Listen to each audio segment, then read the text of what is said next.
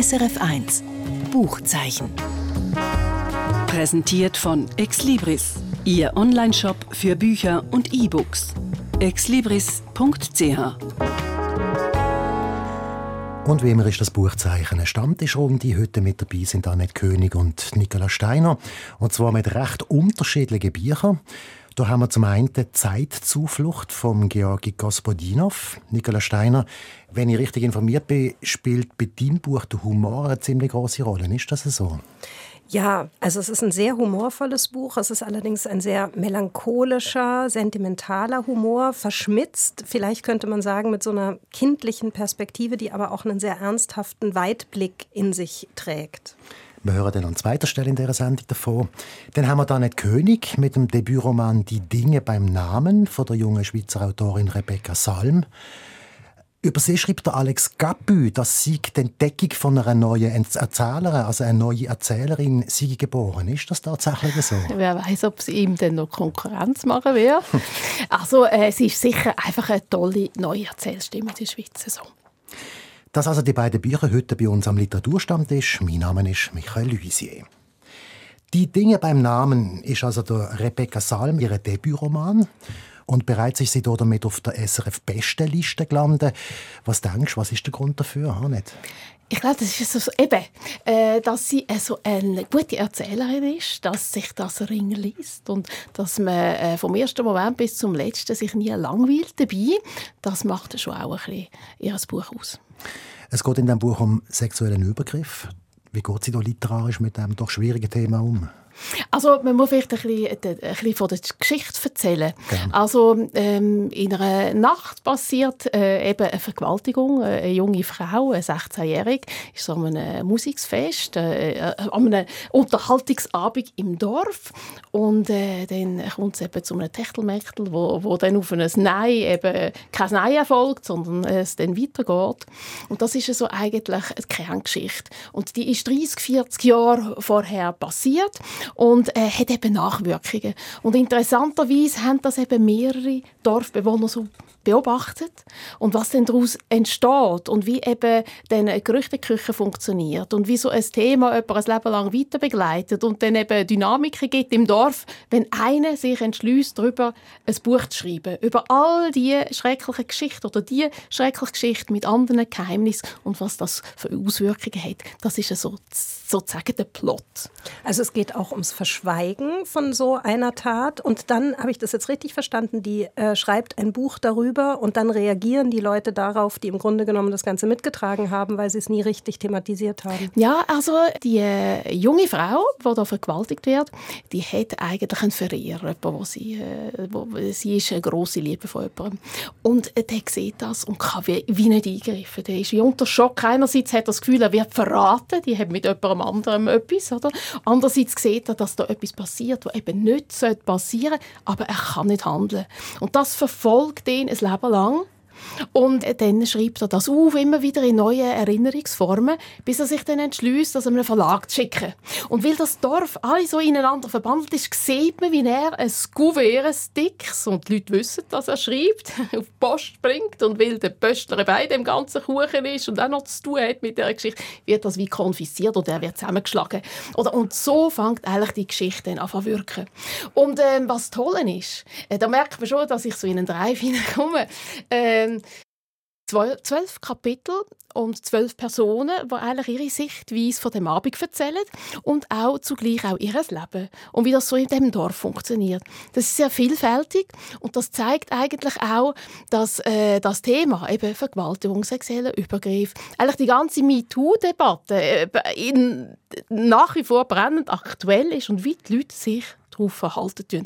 Und was eben auch großartig ist, es ist nicht immer so, wie man denkt. Und das schafft sie eben zu zeigen durch die verschiedenen Perspektiven, wo alle einen verschiedenen Wissensstand haben. Darf ich noch einmal eine inhaltliche Frage stellen? Du hast immer wieder gesagt, das Dorf, der Mikrokosmos, das würde mich interessieren. Wenn so eine Geschichte passiert, jetzt hast du ja gesagt, 30, 40 Jahre zurück, was macht das mit dem Dorf? Also klar ist das eine, Konstruktion. Also so ein 500 Seelendorf von 30, 40 Jahren ist sicher nicht mehr so äh, heute, äh, weil es Zuwanderungen geben, weil, weil es eine größere Durchmischung Aber sie nimmt dann einfach zwölf Charaktere, die halt alle mit dem ein bisschen zu tun haben, die sich auch nie so aus den Augen verloren haben, die sich weiterentwickelt haben, aber irgendwie alle nie aus dem Dorf weggekommen sind, weil offensichtlich der Mikrokosmos halt ihr Teil ist. Und da können wir sagen, ja, das ist äh, so angelegt, aber das darf man in der Literatur. Das ist ihre Ausgangslage und mit dem macht sie etwas. Und äh, ich finde, sie macht dann das Zusammenspiel mit diesen Figuren, wie, wie sie die auch darstellt, das klingt ihr dann sehr plausibel und auch sehr bildstark. Kannst du mal etwas über den Spruch erzählen? Du hast gesagt, das sind, es sind verschiedene Perspektiven. Äh, vom Stil her, also es ist schon etwa klar, wie das beschrieben ist, aber wie, wie fühlt sich das an für dich? Es fühlt sich eben toll erzählt an.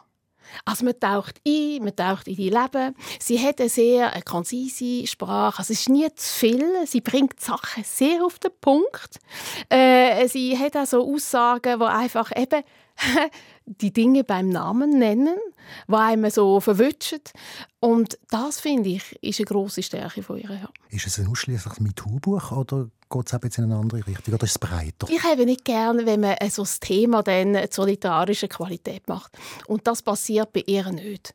Also das, die, die MeToo-Thematik, ich finde, es ist eine Art, wie sie auf die reagiert. Und ähm, jede Frau wird vermutlich sich in irgendeiner Form mit dieser Figur können identifizieren Es gibt da beispielsweise einen Dorfpolizist. Äh, zu dem geht die junge Frau damals und äh, ja, erzählt, was passiert ist. Und er beschwichtigt, nein, nein, nein, weil er will einfach die Ruhe im Dorf behalten. Oder? Und äh, so Sachen hat sicher schon jeder mal irgendwie erlebt. Ja, das ist doch nichts so. Oder? Und wie sie dann den Finger drauf zeigt und zeigt, ja, eben, äh, wie man auf ein Nein von einer Frau nicht reagiert. Oder, oder, also, sie, sie zeigt, dass es nicht einfach so einfach ist. Auch nicht die Reaktionen von diesen umliegenden Menschen. Oder wie, wie die äh, was die daraus machen. Oder wenn eine junge Frau in einem dunklen Eck mit einem Mann ist, ist schon mal sie schuldig, weil sie hat sich auf das eingelassen. Aber eben, die Sachen sind ganz anders. Ja. Also wie ein, ein Dorfroman mit MeToo-Thematik. Das ist so ein, eigentlich eine ganz interessante Anlage, oder? Als Mikrokosmos, wie verhalten sich Menschen in Extremsituationen oder wenn sie herausgefordert sind? Im Grunde genommen dann auch schon wieder ein Gesellschaftsthema. Ja, und das eigentlich die Wahrheit nicht als Licht kommt. Also 30, 40 Jahre, für mich als Leserin kommt sie als Licht und im letzten Kapitel. Und das ist sehr spannend. Und auch diese Wahrheit ist wieder sehr irritierend. Und man weiß nicht ganz, wie man die einordnen soll. Ich will aber da äh, eigentlich nicht darüber etwas erzählen. Oder? Was mir noch gefällt, ist, sie tut nicht werten. Äh, sie erzählt eben nicht, also sie erzählt nicht ein Horrorbuch, mein Gott, eine Vergewaltigung. Man könnte ja meinen, oi, oi, oi, das wird man sich nicht antun. Mm. Nein, es ist total subtil, oder? Es ist äh, etwas, was wie einfach passiert. Und, und es hat dann auch krimihafte Züge. Mm, auch, ja, natürlich. Es gibt noch so Geheimnisse, die sich drin schleichen. Auch der Dorfpolizist, der eigentlich... Äh, nicht unbedingt schöne Sachen begangen hat, wo dann aber Dorfpolizist geworden ist und wie äh, also die Fäden in der Hand hat. Das ganz verrückt, oder? Und äh, wie, wie sich so ein Dorf eben selber organisiert und wie sie auch äh, äh ein Dorf die Leute den anderen den Tarif durchgeben, über, entscheidet, über was darf man reden, über was darf man nicht reden und wie man sich als Einzelperson kann aus dem heraus befreien, wenn einem alle angaffen, wenn alle über einen reden, das eigene Leben, wenn man immer auf die gleiche Geschichte reduziert wird und die nie mehr los. Und dann muss noch der Typ da überschreiben. Nach 30, 40 Jahren ist auch unmöglich, oder? Äh, und das greift sie alles auf. Und eben weil sie nicht wertet und weil sie so in einer äh, ganz äh, präzisen Sprache das beschreibt, äh, wo mir aber nicht Emotionen aufzwingt. Die Emotionen kommen bei mir einfach, also ich kann mich einfach darüber aufregen oder ich kann meine Fantasie selber äh, den freien Lauf lassen, aber sie tut mich nicht emotional aufladen mit ihrem Text und das rechne ich ihr sehr hoch an. Was ich nicht ganz verstanden habe, ist, löst es auf am Schluss oder löst es nicht auf am Schluss?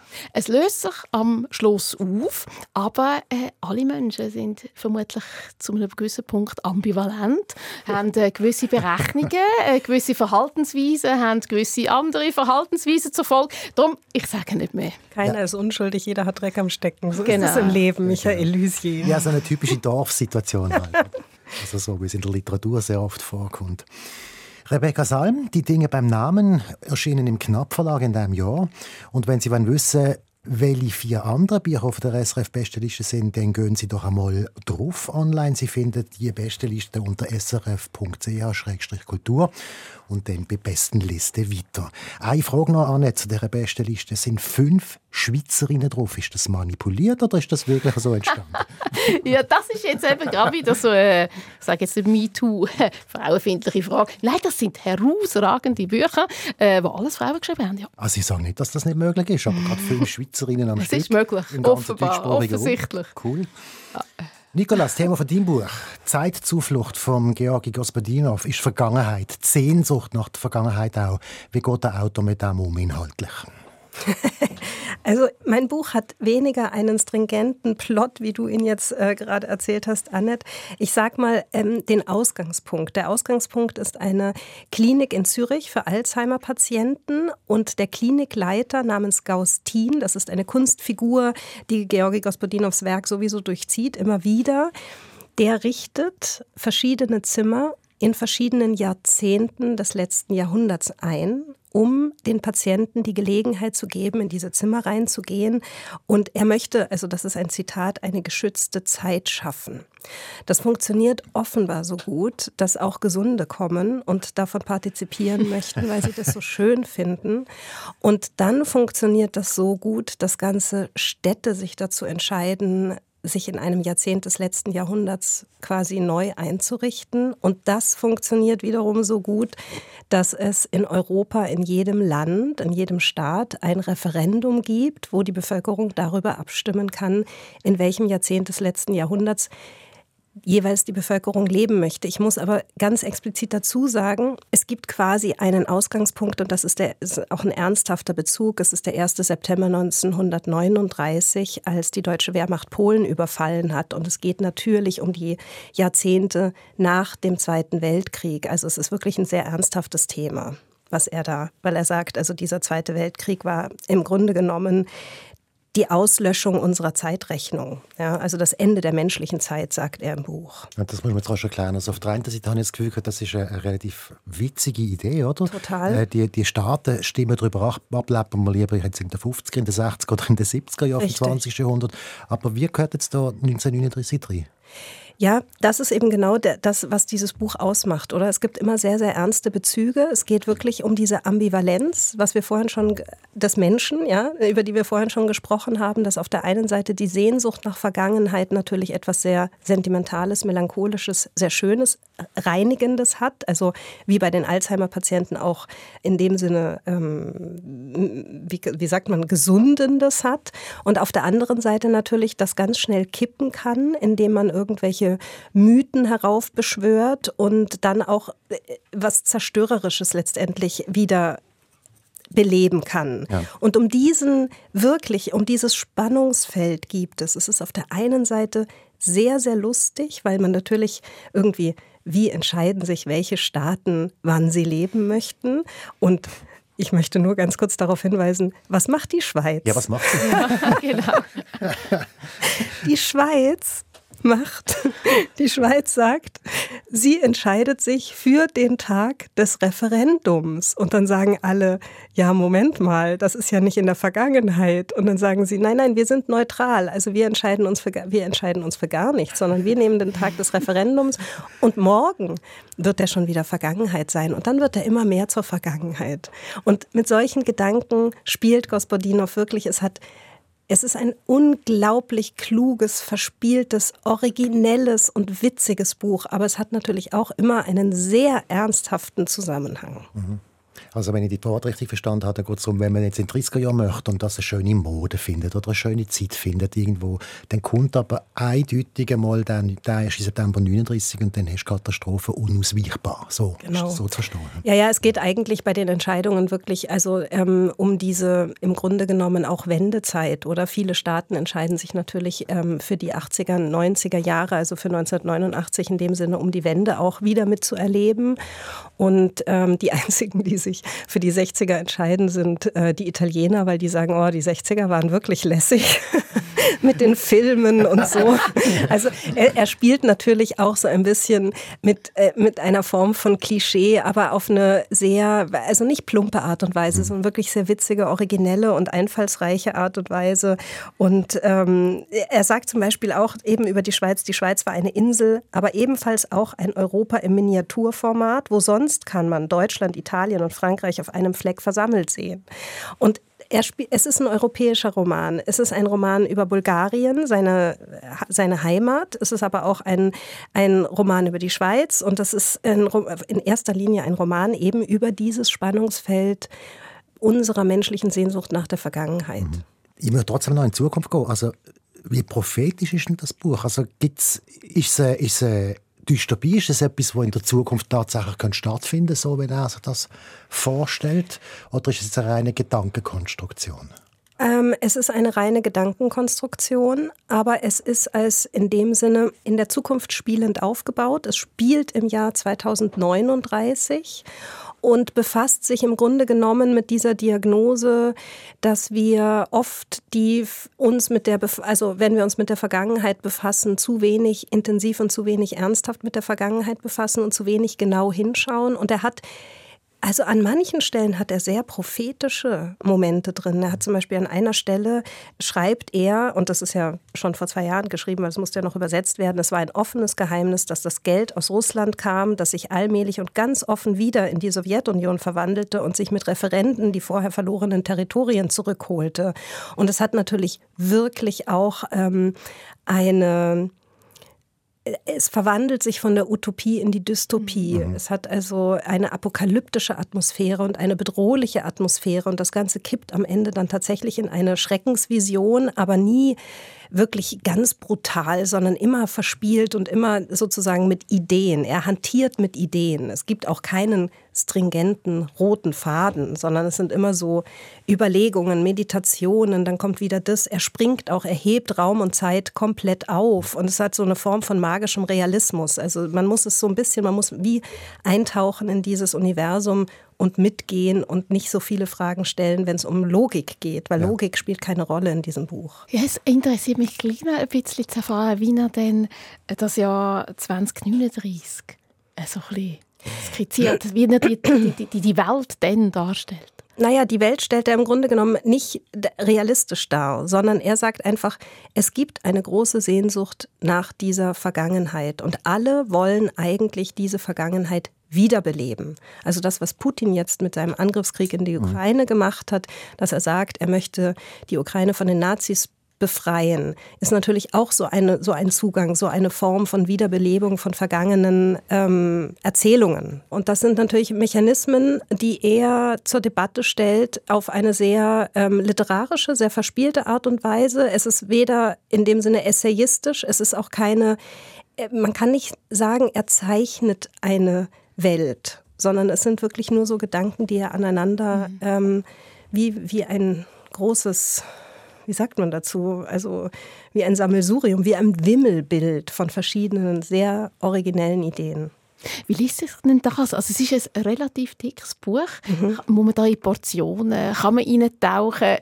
Was für eine Handhabe soll man haben mit so einem Text? Also ich glaube, es macht schon Sinn, das Buch in einem durchzulesen und nicht zwischendurch aus der Hand zu legen, auch wenn es eigentlich keine große Rolle spielt, was auf den letzten 100 Seiten passiert ist, weil er hangelt sich, also eben Raum und Zeit sind aufgehoben. Dieser Gaustin, der springt auch in der Zeit hin und her und verschwindet dann wieder. Und das ist einfach sehr schön zu lesen, weil dadurch sind die verschiedenen Gedanken auch in kleinen Portionen serviert. Und deswegen äh, hat es eine ähm, sehr abwechslungsreiche Form. Mir kommt es vor, wie, wenn das Ganze einfach ein Kosmos ist. Mhm. Und man lässt auf den Kosmos mhm. und dann hat man aber wahnsinnig viel davon. Ich spüre auch bei dir, dass du ja. einigermaßen begeistert bist. Ich, bin, ich bin total begeistert von dem Buch. Und es gibt, also zum, es gibt so viele wahnsinnig schöne Gedanken. Er fragt dann natürlich auch jemanden, in welchem Jahrzehnt hättest du gerne gelebt? Oder die Frage, die wir uns alle immer wieder wahrscheinlich stellen. Und dann sagt dieses, die, diese Person im Buch, diese Figur sagt, ich wäre gern in jedem Jahrzehnt zwölf Jahre alt gewesen. Und das ist doch wirklich das Allerschönste, dieser Gedanke, dass man sagt, es spielt eigentlich keine Rolle, wann man geboren ist. Es ist immer die Frage, wie nimmt man die Welt wahr und in welche Position wird man hineingeboren? Wird man in gute Zustände geboren und so? Und dieser kindliche Blick, dieses leicht naive, aber trotzdem sehr nachdenkliche, das ist, glaube ich, wirklich sein Geheimrezept. Und das ist auch das, was, was mich an ihm so irrsinnig fasziniert, bei allen seinen Büchern. Also ich liebe den äh, Georgi Gospodinov als Autor einfach wahnsinnig. Einer der originellsten Autoren sicherlich unserer Zeit. Georgi Gaspadinov, Zeitzuflucht aus dem Bulgarischen übersetzt von Alexander Sitzmann, rausgekommen das Jahr im Aufbauverlag. Und das ist es fast schon gesehen vom Buchzeichen auf SRF 1. Mit dabei sind Nicola Steiner und Annette Königsee. Alle Angebote finden Sie wie immer unter srf.ch-audio. Und jetzt noch ein Tipp. Dr. Arnulf Schmitz Tschajczyk. So heißt der neue Band mit Text von Gerhard Polt. Drin 40 kurze Monologe von einem reichen Geschäftsmann, eben dem Dr. Arnulf Schmitz Tschajczyk und ein paar von seiner Frau. Und ganz typisch für den bayerischen Gabardist Gerhard Polt, der Mann präsentiert sich in diesem Monolog als, ja, wie soll ich das jetzt sagen am Radio? Sag einmal, als Unsympath. Rücksichtslos, selbstgerecht, schlau, clever und auf seinen eigenen Vorteil bedacht, aber dumm und vor allem sehr verspottenswürdig. Konkret geht es um einen schwerreichen Mensch, der sich auf Kosten der Leute, die vorher dort gewohnt haben, ein Haus am Tegernsee mischt und jetzt dort wohnt, wobei er bei jeder Gelegenheit betont, wie urig es dort ist im ländlichen Bayern. Dabei ist es überhaupt nicht urig. Er lebt in Saus und Braus, redet die ganze Zeit von Grand Cru, von französischer Küche oder von weiten Reisen, die er macht. Aber in seiner Selbstwahrnehmung ist er ein einfacher Mann in einem bayerischen Dorf am See, wo am liebsten Schweinswürstli isst und ein Bier dazu trinkt. Ja, im Gerhard Polt ist einmal mehr ein Porträt gelungen von einem Menschen, der sich auf Schritt und Tritt selber entlarvt wie schon vor Jahrzehnten der, der von seiner thailändischen Frau Mai Ling erzählt, oder dann später Selle, wo am Oktoberfest den Nobelpreisträger zusammenschlägt und dann behauptet, der andere sei die Schuld. Dabei ist es immer lustig, weil man so viel Selbstgerechtigkeit und Dummheit nicht für möglich halten Beispielsweise dann, wenn er ganz im Ernst von einer Spendeaktion erzählt, die er macht, wo es darum geht, bayerische Christstollen auf Afghanistan zu verschicken, so ganz unter dem Motto Tegernsee grüßt Kabul.